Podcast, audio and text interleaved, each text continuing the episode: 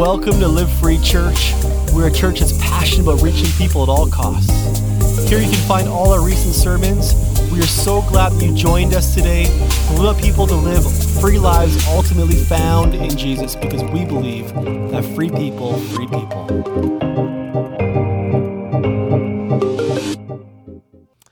Hey, welcome to Live Free Church Online. We're so glad that you've joined us today.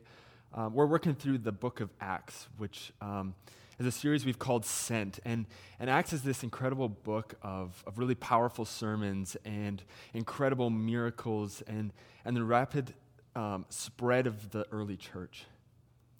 So today we're going to continue on in that. And if you have a Bible, you can flip to um, Acts 4. But first, I want to begin with a question What does it mean to be bold? And I floated this question around the office this week and sort of got a variety of different answers. One is that boldness is intentionally being present with people. Another is boldness is being able to forgive one another and to love one another. Another was that boldness is the Holy Spirit leading you and guiding you and empowering you. And if we step back for a moment and we just define boldness, it's this idea of, of taking risks, facing danger with confidence and with courage.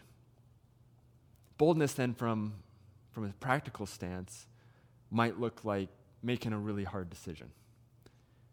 Or it could be, as I said before, being intentional or forgiving or loving. It might be maybe stepping out and starting a business or it could be standing up for someone. It might be facing a fear or, or maybe asking someone out on a date.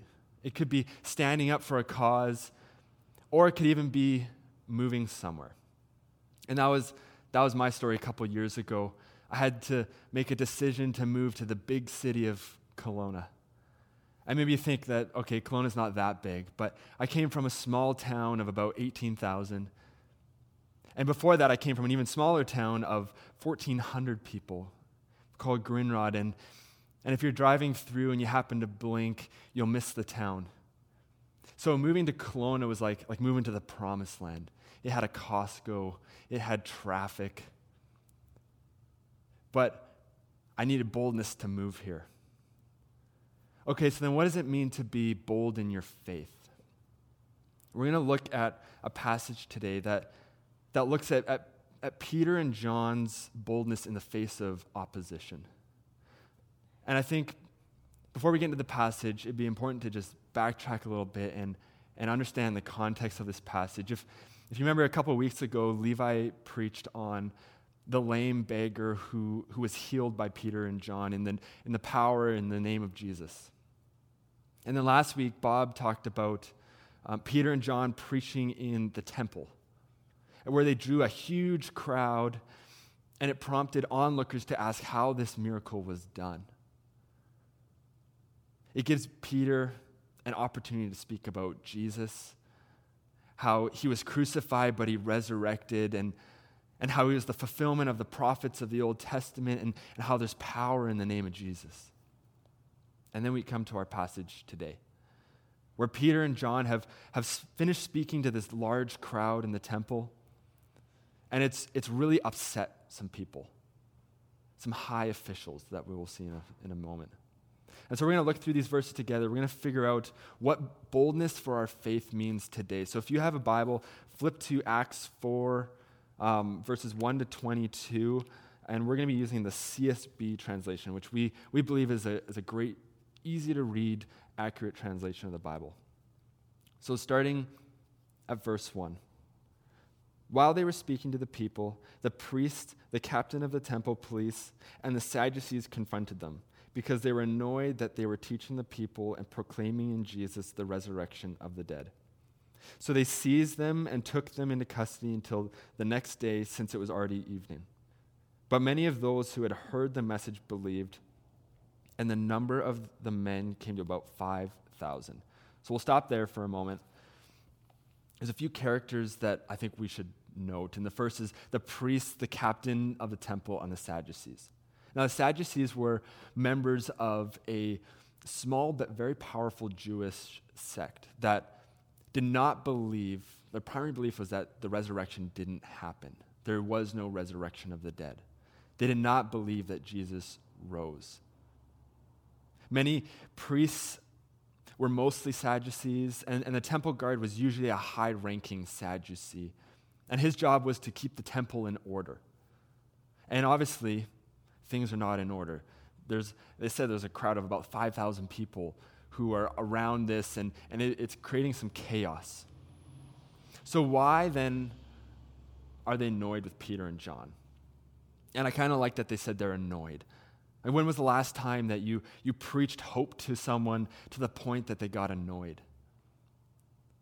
Now imagine for a moment if, if the scientists brought like a, the COVID vaccine to, to the government and, and, and the government said, no, actually, we don't want that. We don't, we don't think it's going to save people. We don't think it's going to help. We'd rather just stay locked down and, and figure it out our own way. Even though it might save potentially millions of lives. These are kind of what the Sadducees are doing. Like literally, Peter and John are, are preaching the cure to, to humanity's biggest problem. And, and the people, the Sadducees, who, who know their Bible really well, they would have known the Old Testament. They're preaching the fulfillment of it, and yet the Sadducees are saying, no, we don't want that. We don't want the resurrection. And yet, as the spiritual elite, they've missed it. They've missed their, their the pinnacle of, of the whole Old Testament was the resurrection of Jesus. And so they say, like, stop talking about it.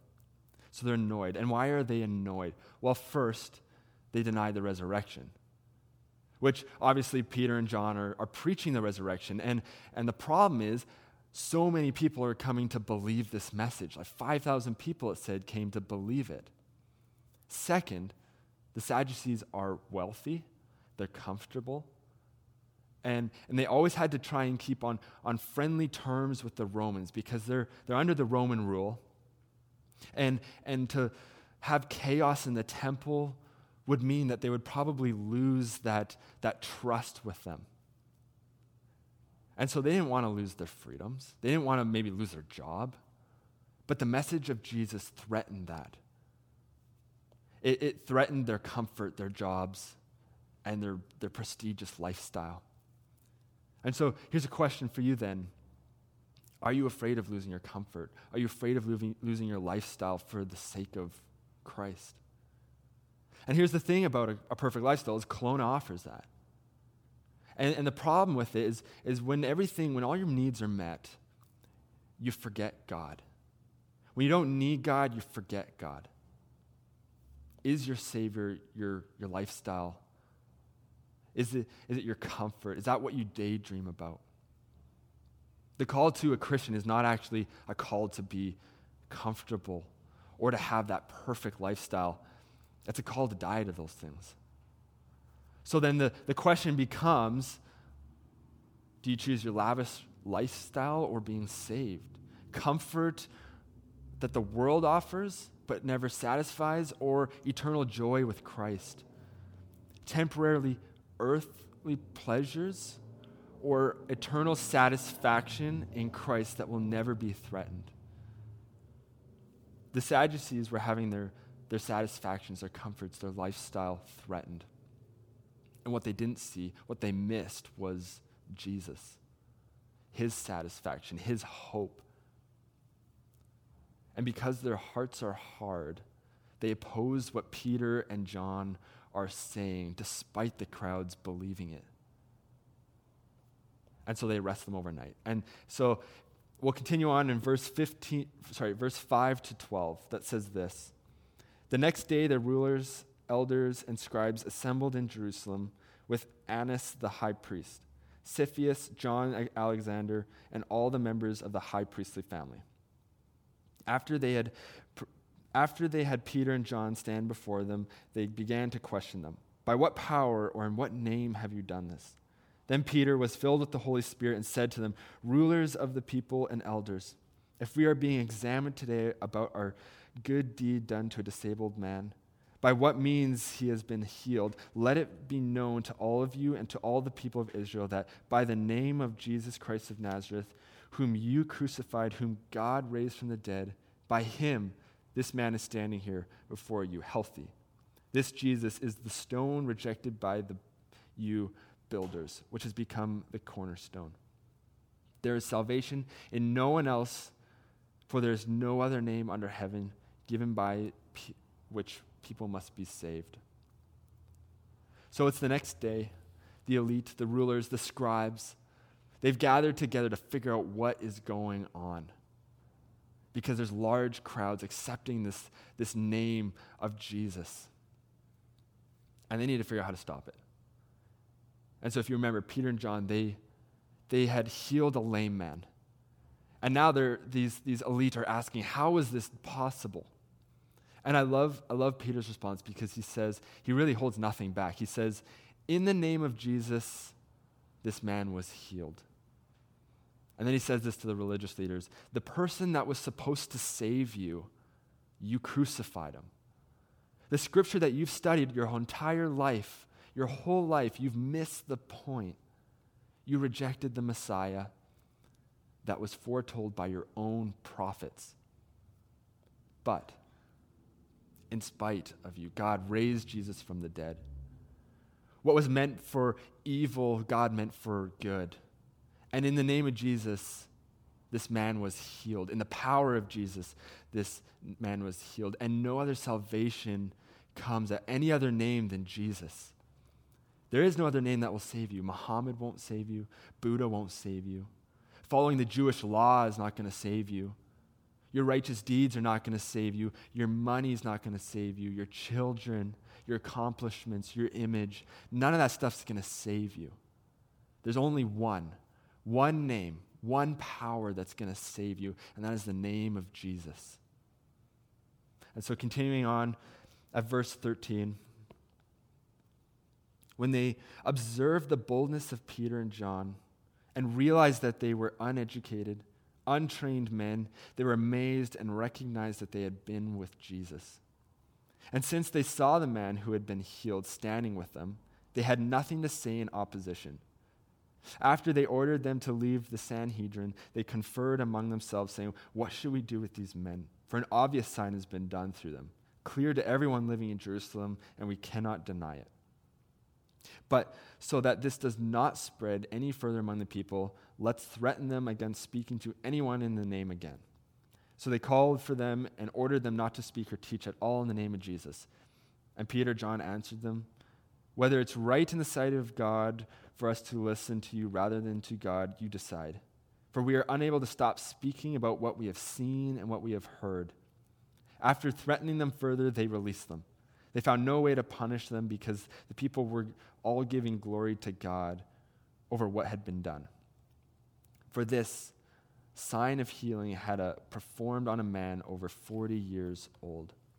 Now, verse 13 is, is incredible. And we're actually going to come back to that in a moment because I want to spend the rest of the time on that verse. But first, the, the Sadducees, all these elite religious people, are literally speechless. You can't argue with someone that you've probably seen every single day sitting at the temple gate, begging and, um, and disabled and, and not being able to walk, and, and yet now he's walking, he's leaping for joy. He's been healed. And in their frustration, the, the solution that they had was to stop talking about Jesus. And with boldness, they say no. Why? Because they value the voice of God over the voice of man. And they know the voice of God because they've been with Jesus. Peter and John had, had completely transformed lives because of Jesus. They saw him die, but they also saw him resurrect. And they can't hold that back. They experienced the filling of the Holy Spirit that gave them boldness. To obey the council's command would have been to disobey the voice of God. So ask yourself then do you, do you value the voice of God over the voice of man? To have boldness is to obey the voice of God.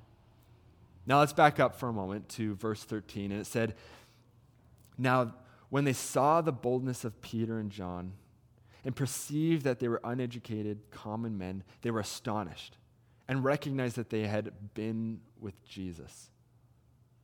These people, they had saw the boldness of Peter and John. Do you feel bold today? Are you willing to take risks and have courage for Jesus' sake? And maybe not. And so maybe then the question is how do I get boldness? And I think there's, there's two things that this text lets us know. First of all, they had the Holy Spirit in them that produces that boldness. But even more, they had been with Jesus, and Jesus was bold. The council, they saw that. They saw that, that Peter and John had literally been with Jesus. And here's the thing when you're with someone for long periods of time, you start to pick up the things that, that other people do. For example, I work closely with, with Colby and Levi. And I found oftentimes I'll say things that they say, or I'll sound like them sometimes, or use phrases that they use. Because I think subconsciously, when we're around people, we start to, to pick up on things that people say. We act like them, we talk like them. The mannerisms we do wear off on each other. Peter and John were with Jesus literally day and night for three years.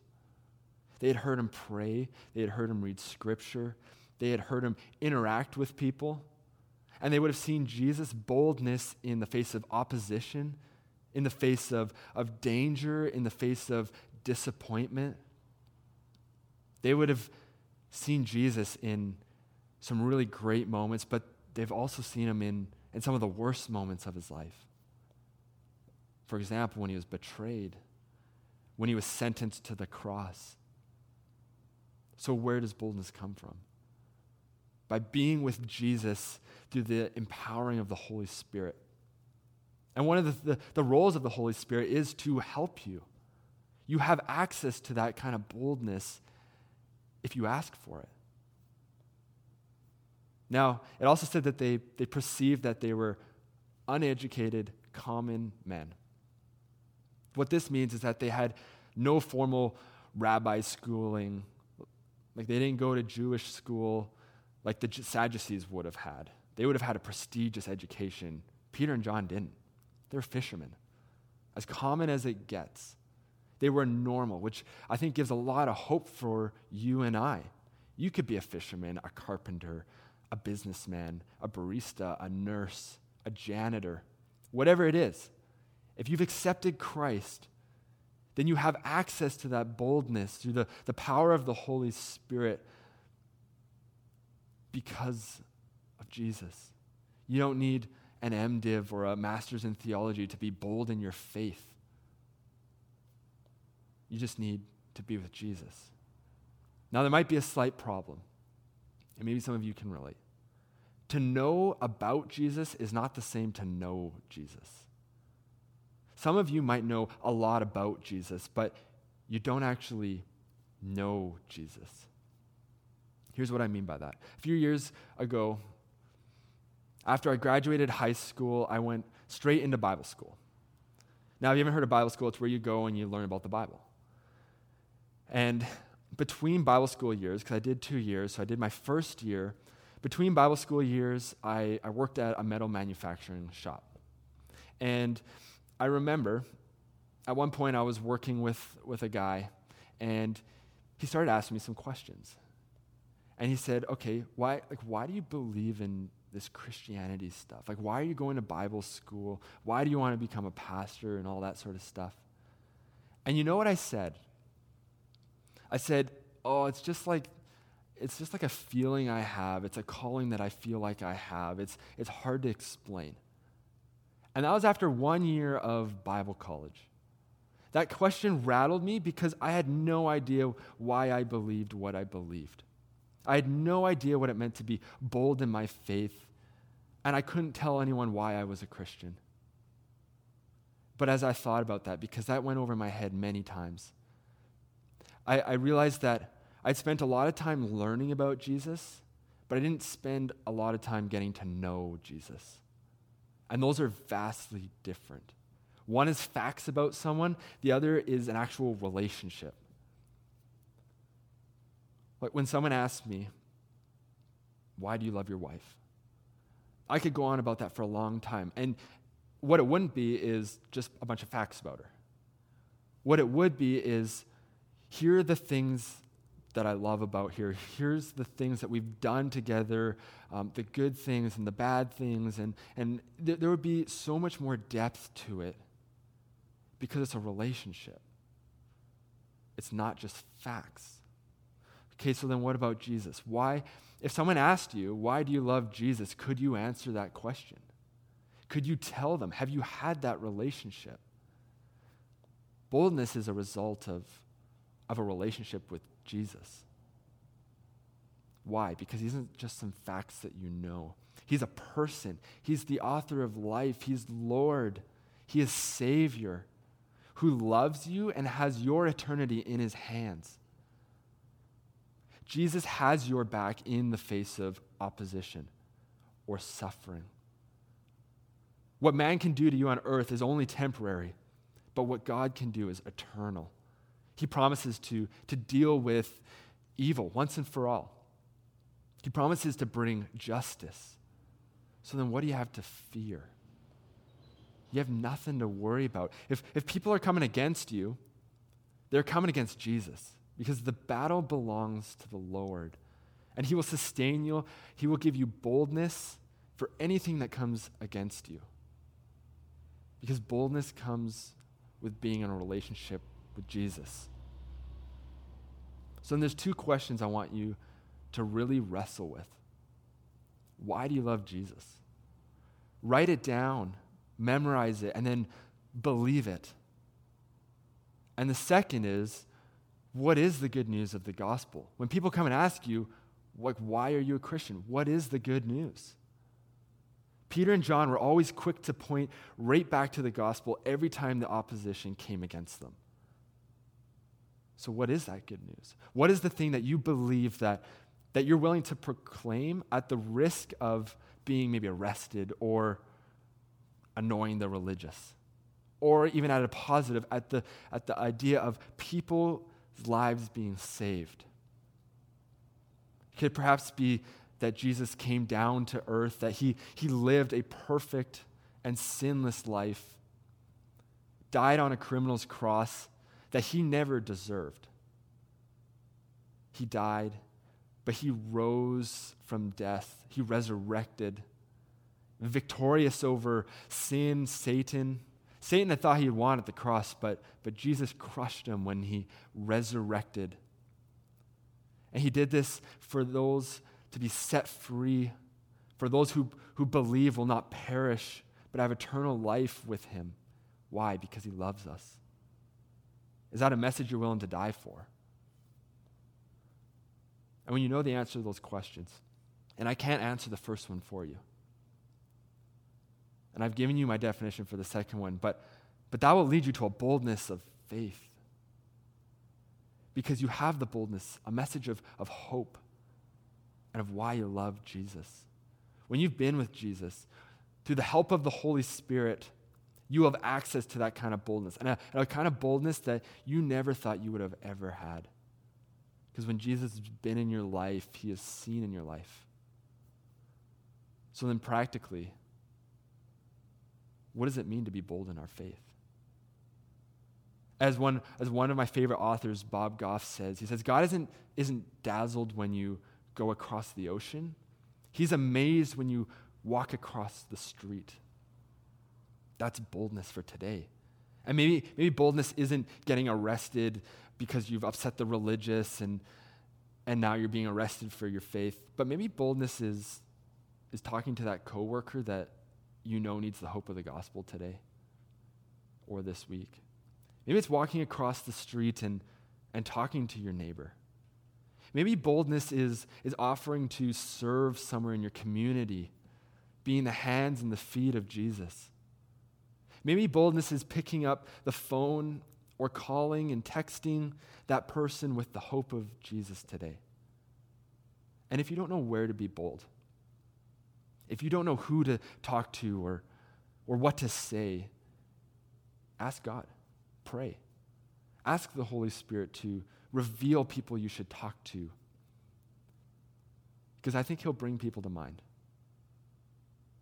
And when you've, when you've been with Jesus and you've invested that time into your relationship, through the help of the Holy Spirit, you will have every opportunity in your life to be bold in your faith.